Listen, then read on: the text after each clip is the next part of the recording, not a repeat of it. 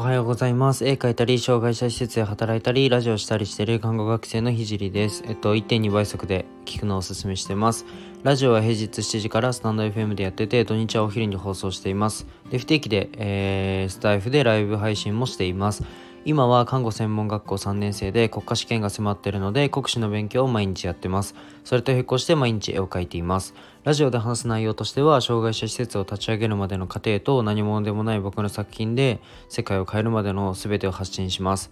えっと、障害を持つ方が自分に自信を持てる世界にすることがゴールで、具体的にゴールに行くまでの過程を毎日共有します。あとは医療の最前線での学びや他の職業に転用できる考えだったり、えー、絵を描き始めて3ヶ月で全国選抜作家展に選抜された僕が日々発信をしていく中で共有したいなと思ったことを話します。まあ、夢を叶えるまでの日記みたいなものです。で、今日のテーマは、えっと、個人の力をつける、こう磨くというテーマで話していきたいと思います。で、あの、最近なんか人間関係の話を多く自分してて、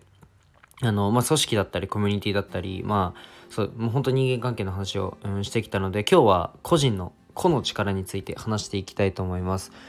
あの個人であの力をつけた状態には、まあ、定義がないんですけど、まあ、ここでは、まあ、組織に属さなくても生活できていけるというふうなことが、まあ、力をつけている状態と定義させてください。で今回話す話はあくまで僕の意見で僕の考えになります。で僕はうん個人で力をつけていないと、まあ、組織に依存しちゃうなと思っててまあそれはあの個人で食っていけないと、まあ、組織に属することを強制されちゃうからです。で、えっと、組織に依存すると自信をなくしたり、まあ、自由度が圧倒的に減ると思います。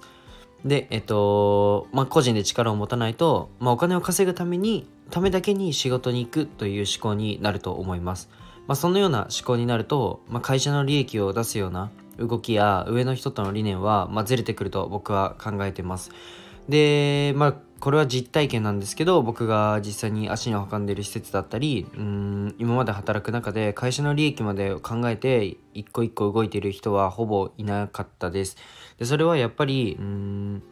あとあと何何分で帰れるとかそんな話ばっかりしててて、うん、それはあくまでなんだろうな、うん、会社のことでを会社をどうしていくとか社会社会にどういう利益をもたらしたいとか貢献したいとかではなくて、まあ、自分の生活をを、えー、するために働いてるだけだなの人が多いかなっていうふうに思って、まあ、僕結構それ寂しいなと思って、うん、でこのような思考になると、まあ、会社の利益を出すような動きは本当にあの少しずつできなくなっちゃうのかなっていうふうに考えます。でまあこれはあくまで僕あのそう自分の生活の、えー、ために働いているので固定給があればもうもはや会社のことはどうでもよくて自分がまあ楽できれば自分が作業が早くなればいいと思ってる。早く終わればいいと思ってる人は本当に少なくないと思います。でまあそのため僕はフリーランスフリーランスを目指す人だったり、まあ、自分で何か業を起こしたい人はもちろん、まあ、会社員として一その会社員に属してる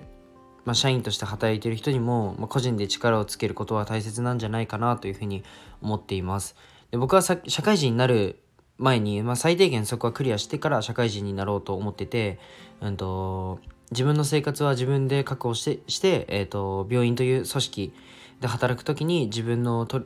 り分はその自分の取り分はもう二の次で組織の向上と、まあ、スキルの向上に軸を置いて働きたいと思っています。でまた個人であの力をつけてからでないと動けないことはたくさんあって時間の使い方も全く変わると思ってます。うん利益が速攻出ること以外はあの個人で力をつけていないとできなくなってしまうなって思うのでまあ絵を描く、うん、絵に絵を描く時間はなくなっちゃいます。絵に使う時間絵って利益が速攻出るものではないでないので、まあ、絵に描ける、うん、割く時間っていうのは、まあ、なくなっちゃうかなと思うので、うんまあ、それでは僕の夢を叶えることはできないです。なので、まあ、個人で力をつけてからつけてからがスタートラインだというふうに僕は思ってるのでスタートを早くできるように今後も精進していきたいと思います。じゃあ今日はこの辺で終わりたいと思います。じゃあバイバーイ。